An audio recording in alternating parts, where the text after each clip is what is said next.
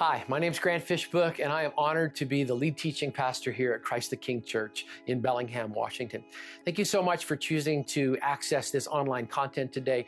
We really hope you'll enjoy this message. One of our values here at Christ the King is biblical face to face community. And so while we are so excited that you joined us today online, I really want to encourage you. Make sure that this is never a replacement for face to face biblical community. Your story matters, you matter, and we want to see you get connected in a local church. Now, if you're here in our area, we would love to have you join us at any one of our five campuses. But if you find yourself outside of the Bellingham area, we really want you to get connected into a local church. So we hope and pray that that happens for you very, very soon.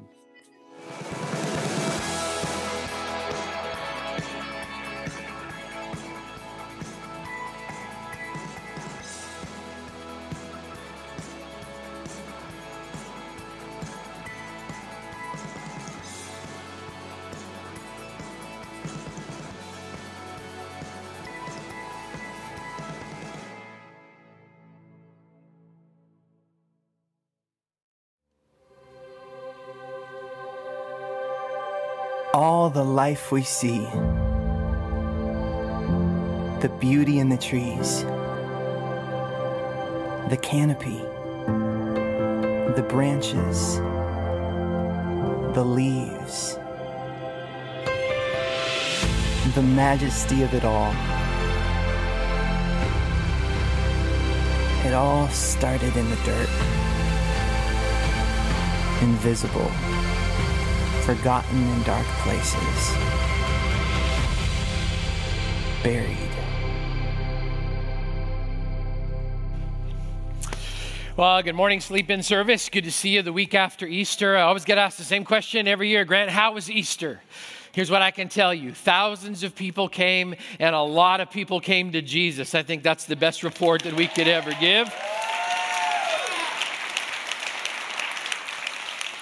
I think we proved once again if you invite them, they will come.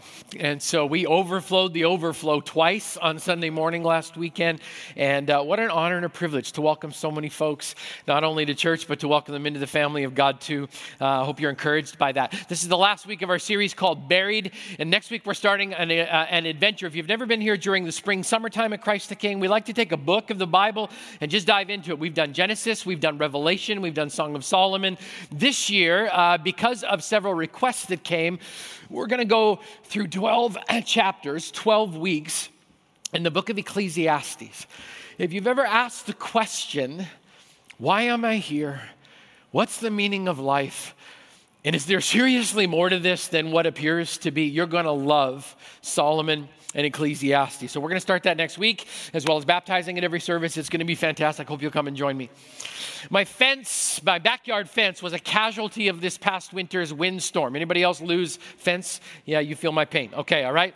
So last weekend, it was actually being fixed. So on my way to the Good Friday services, I stopped by the Tractor Supply Company store, okay? I'm not often at the Tractor Supply Company store, but I found myself there, and I happened to be there dressed for Good Friday services. So I look like I'm going to a memorial, and I'm walking through the aisles of a tractor store in Lynden. And as I'm wandering the aisles of the farming store, I make eye contact with a kid, okay?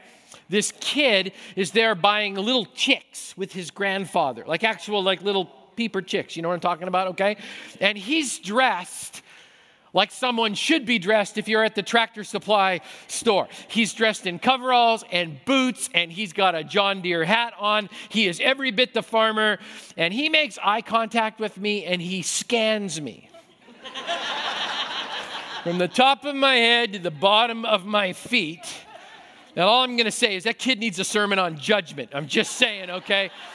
Because he is, he's judging me, and suddenly I feel self conscious. Like I don't belong here. I shouldn't be here because his eyes are communicating a truth. You're not a farmer. I'm a farmer. The fact that I'm not a farmer is both true and not true, according to Mark chapter 4. Mark chapter 4, Jesus is teaching about seeds and weeds and soil and stands and storms. And what I want to tell you is this you don't need to have a farming background to get uh, uh, anything out of this message today. You don't need to have done 4 H or FFA. We're just going to walk with Jesus as he teaches us about the condition of our heart. Let's tar- start talking about the soil.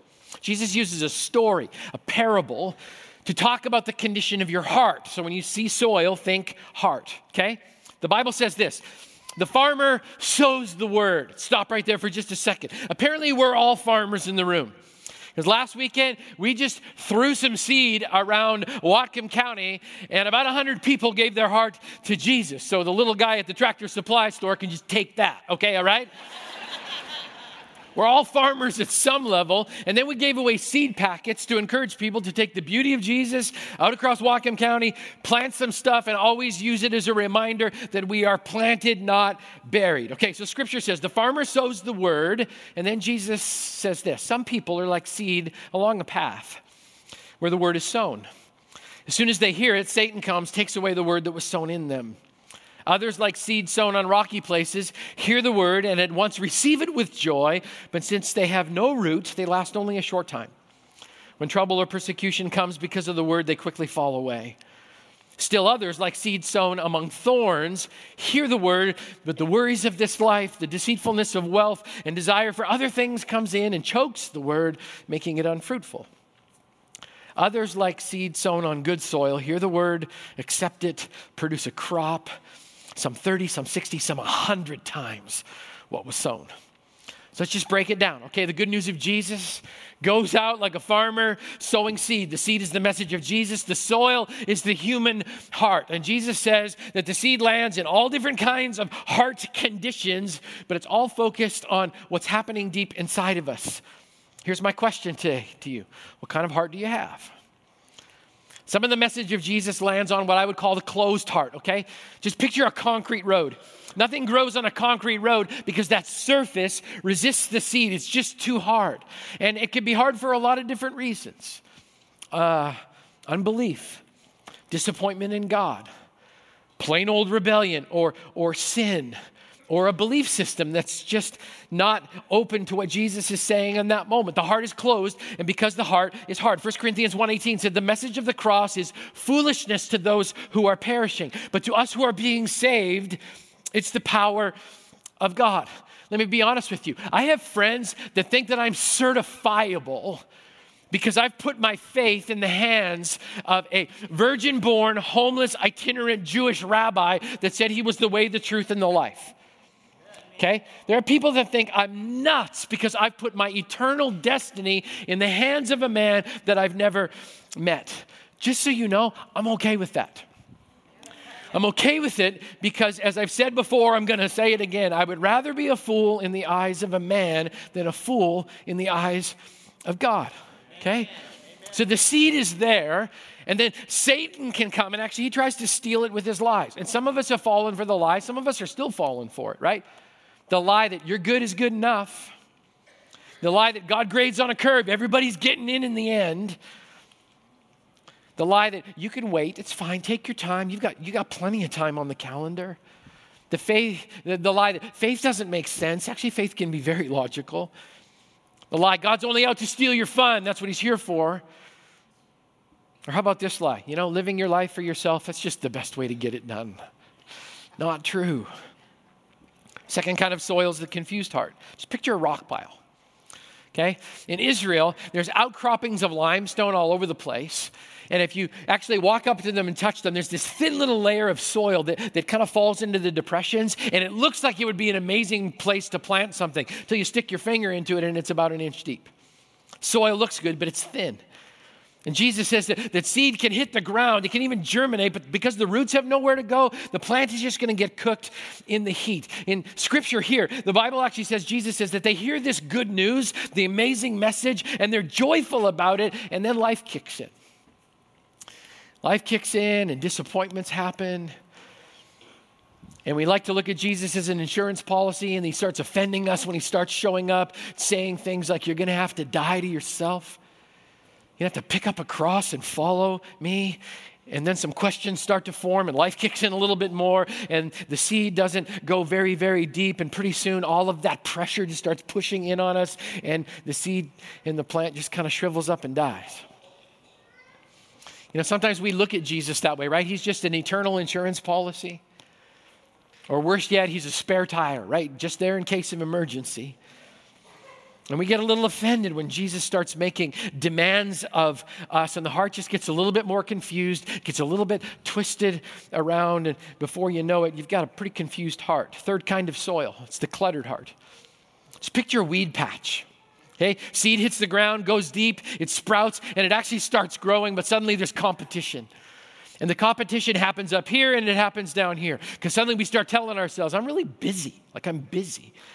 I'm chasing my dream. I don't have time for this God stuff. I'm climbing the corporate ladder. I want some of those nice, shiny things that are out there that promise they're going to fill my heart. And, and I actually want those things more than I want Jesus. Once again, I'm really, really busy. I want to look after me. I choose comfort over conviction. I'd like Jesus. I just want a side dish of Jesus, not a main course. Thank you very much.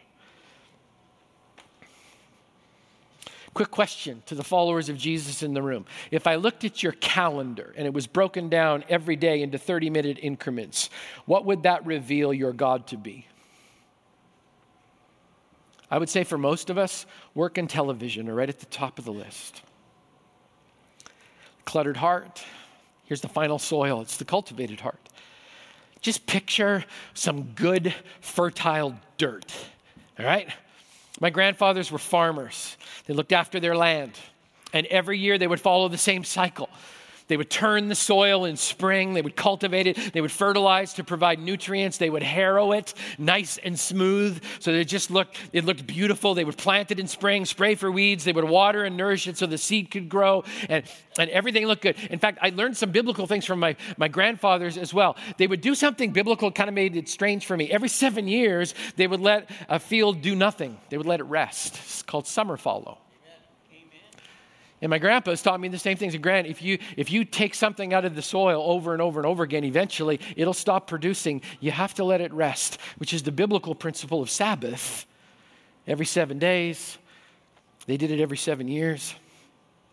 It was unbelievably hard work. Farming was hard work. But in the fall, in Manitoba, when harvest would kick in and the fields turned gold with wheat, and they would move in the wind so that it actually looked like waves. Then my grandfathers and my family would go out and they would work, and the discipline would pay off because there was an incredible harvest. Four different kinds of soil. Which one do you got? Cluttered, concrete, cultivated. Now, before you judge yourself or allow Satan to judge you, in my lifetime, let me make an admission to you. I've had a closed heart, I've had a confused heart, I've had a cluttered heart, hopefully working on a cultivated heart. If no matter the condition of your heart today, here's what I need you to know. If you got a concrete heart, Jesus has a jackhammer. Okay? If you've got a cluttered heart, Jesus has more answers and organizational ability far superior to Marie Kondo. Some of you know what I'm talking about, okay? Jesus can bulldoze a heart, make it soft. He did it last weekend. He can do it today. He can deal with rocks in your life. He's got this thing about moving stones. Did it 2,000 years ago. He can still do it today. Jesus has weed killer and he will go after those stubborn areas in your life. Jesus can turn it all into fertile ground. If you don't believe me, you should have been here last weekend. Amen. Wasn't that crazy at the 1130 service? We didn't even finish the altar call, and people just started walking to the front. I'm like, what in the world is going on? I'll tell you what's going on. Jesus was busy.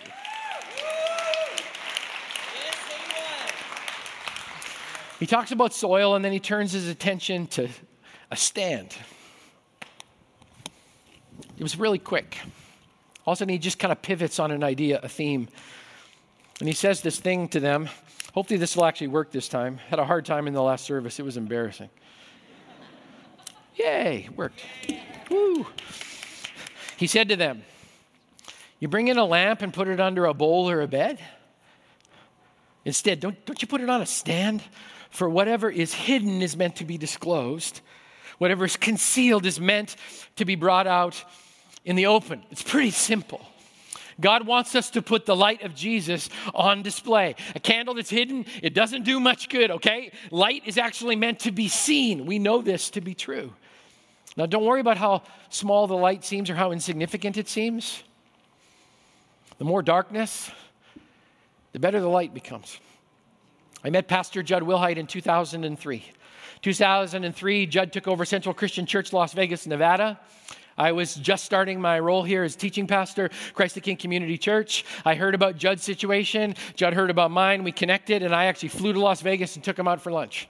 We're hanging out together, just a little bit freaked out at the enormity of the task that was in front of both of us. And I remember sitting in Jud's office, overlooking the strip in Las Vegas, Nevada, and I asked him a question. I'm just like, Jud, why Vegas? why Vegas? I loved his answer. He goes, In this much darkness, a little bit of light goes an awfully long way. It's just a good attitude, right? Funny thing, I'm talking to a pastor from Georgia last week. Guess what he asked me? Grant, why the Pacific Northwest? why the none zone? You know you live in the none zone, don't you? Years ago, a, a poll was done across the country of people asking the question, What faith group would you affiliate with? There was a box at the bottom that was labeled none. Washington, Oregon, and Idaho had a significant enough response. They put more, checked more none boxes than the rest of the country combined. This is hard soil. This is hard soil. But don't let that discourage you because in this much darkness, a little bit of light goes an awfully long way. Somebody say amen. amen. And that's what we're up to here, right? This area needs your light. We're baptizing next weekend. Take a stand, be bold. Get in the tank. Stop the excuses. When people walk out of our baptism, they go out now with, with a black t shirt with white, white writing on it. It says, I have decided. We need more people in Whatcom County that are willing to make a public profession. I've decided. I believe in virgin born, itinerant, homeless Jewish rabbis that say they're the way, the truth, and the life. You can call me an idiot, I don't care. It's the bold heart on display. There's actually baptism classes happening after every service this weekend. I hope you'll come and join us. So he talks about weeds and seeds, and then he talks about a stand. Sorry, weeds and soils, and he talks about a stand, and then he starts talking about the seed. Jesus says this in verse 30. Again, he said, What shall we say the kingdom of God is like, or what parable shall we use to describe it? It's like a mustard seed which is the smallest of all seeds on earth. Let me show you a picture of a mustard seed to give you some perspective, all right? That's a finger, and right at the tip of it, that's a mustard seed. Look how tiny it is. It's minuscule. But just because it's small doesn't mean it's insignificant. Jesus said if you have faith like a mustard seed, like that small, you have enough faith to actually move a mountain. He says, You've got enough faith. If even with that small, tiny little amount, you've got enough faith to believe that Jesus can heal a broken body and restore, and restore a broken heart. It takes just that much faith to believe that God is in this place. It's enough to believe that God can change a closed, confused, or a cluttered heart. It takes just that much faith to believe we've been planted, not buried. Amen. It's tiny. And yet, look at what comes next. I love this.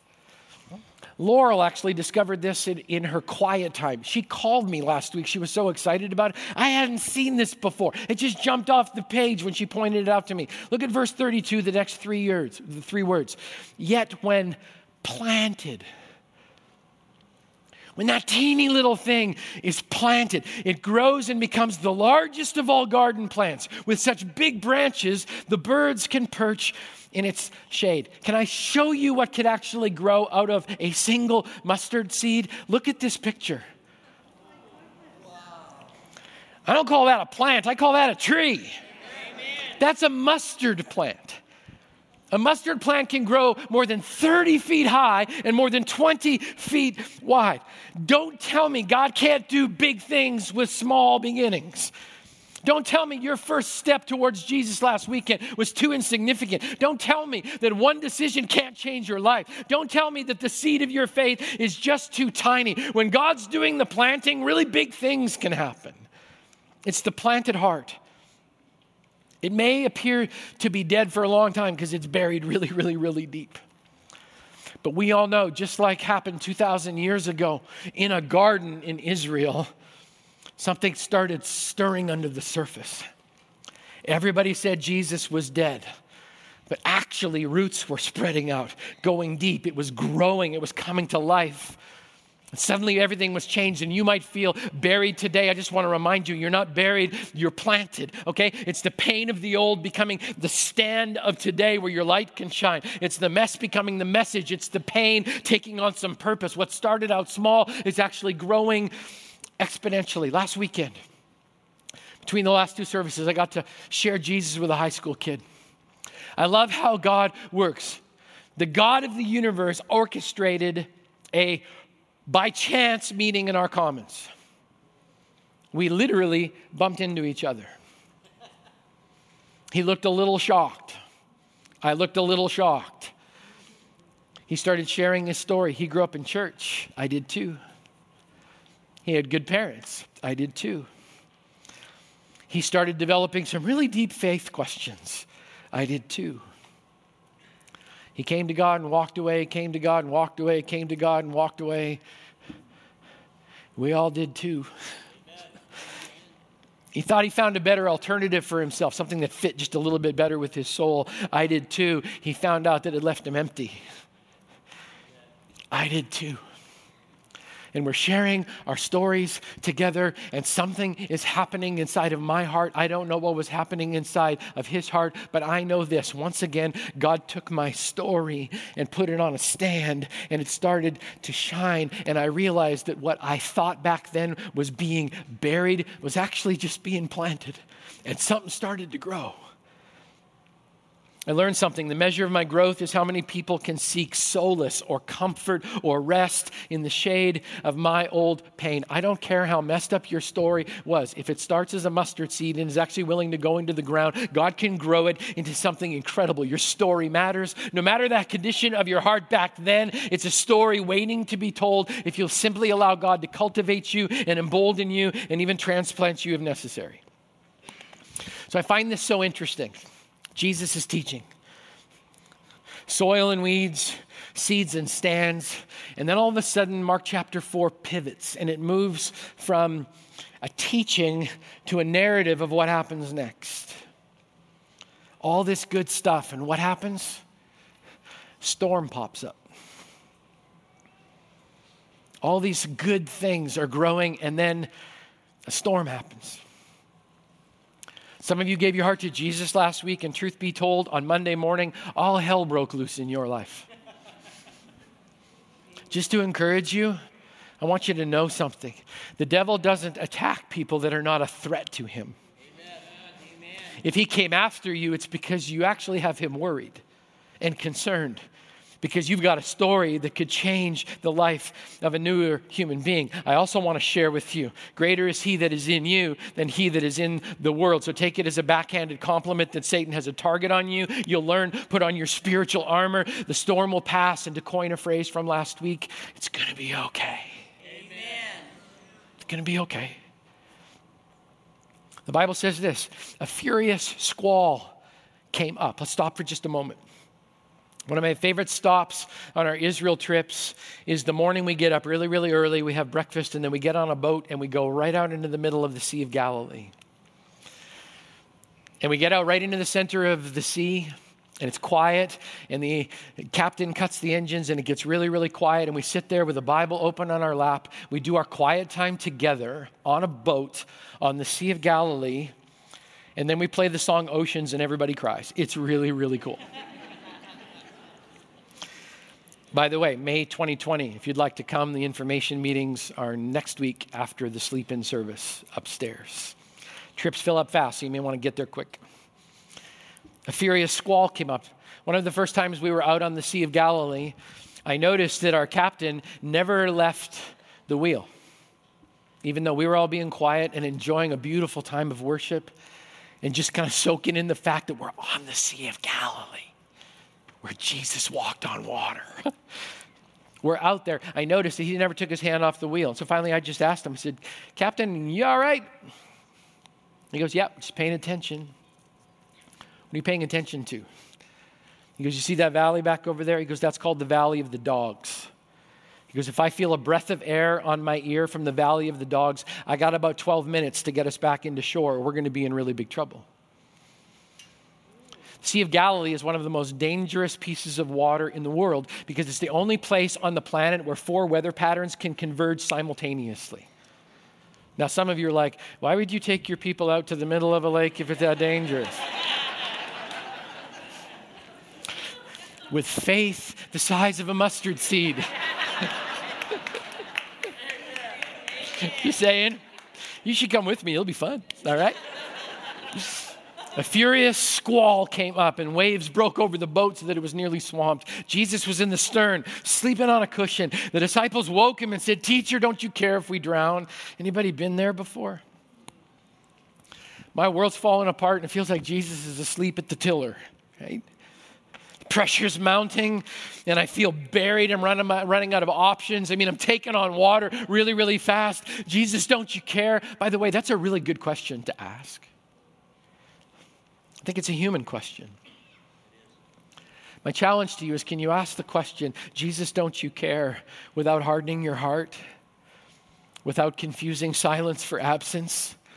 without filling your boat full of busyness and all different kinds of ideas that, that, that, actually make you swamp yourself. I mean, you always have to remember what happens next. Verse 39.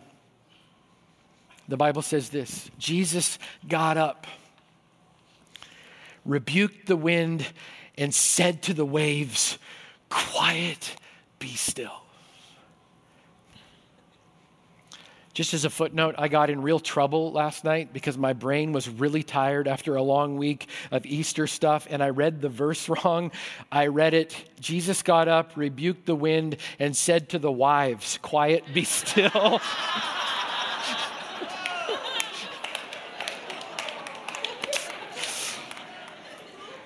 I will be getting, hey, whoa.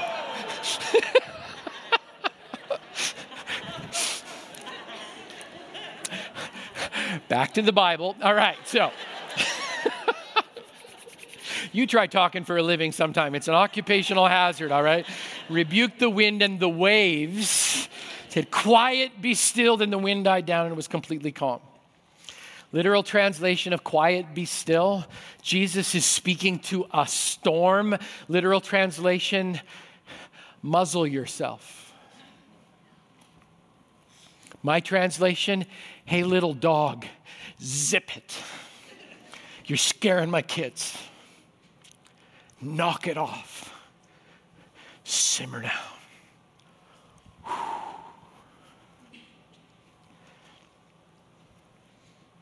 I heard you because I was listening. The wind and waves still know his name. That's what allows the crazy people of Jesus to say, It is well with my soul, even when the storm is raging. It's the peaceful heart. It's the cultivated, soft, bold, planted, peaceful heart that only comes from knowing that the presence of the storm is not nearly as important as knowing that Jesus is in the boat. So here's a simple question What kind of heart you got? Hard, cluttered, and confused, or cultivated, bold, and growing? Panicked or peaceful? You get to choose. And I pray that you'll choose this as we close the series. When I'm planted, not buried, my heart is soft, bold, growing, and peaceful. I kind of like it when people come up to me and some, sometimes will say, there's all this stuff going on in the world these days, but you just seem extraordinarily calm. I've said that to some of you that are sitting in this room before. All the stuff that's going on in your life, and you're calm. How's that work? It's just like, whew. Jesus in the boat, planted, not buried. It's going to be okay followers of Jesus, I don't know if you've end, uh, read the end of the book, but it turns out really well. We should hold on to that, especially as we turn towards Ecclesiastes, because what we're going to find out is the world thinks that everything's futile. We just believe it's forgiven. Would you stand with me as we close today? God, thank you so much for this beautiful day, this beautiful morning. God, thank you for the fact that every day is resurrection day for those who know Christ. And God, today as we contemplate the condition of our heart, Lord, I pray that we would know that cultivated is available for each and every one. God, for those that are stuck in storms, I pray that they would remember the words of Jesus today. Be quiet, be still. God, I thank you that wind and waves still know your name. So, God, may you give us boldness.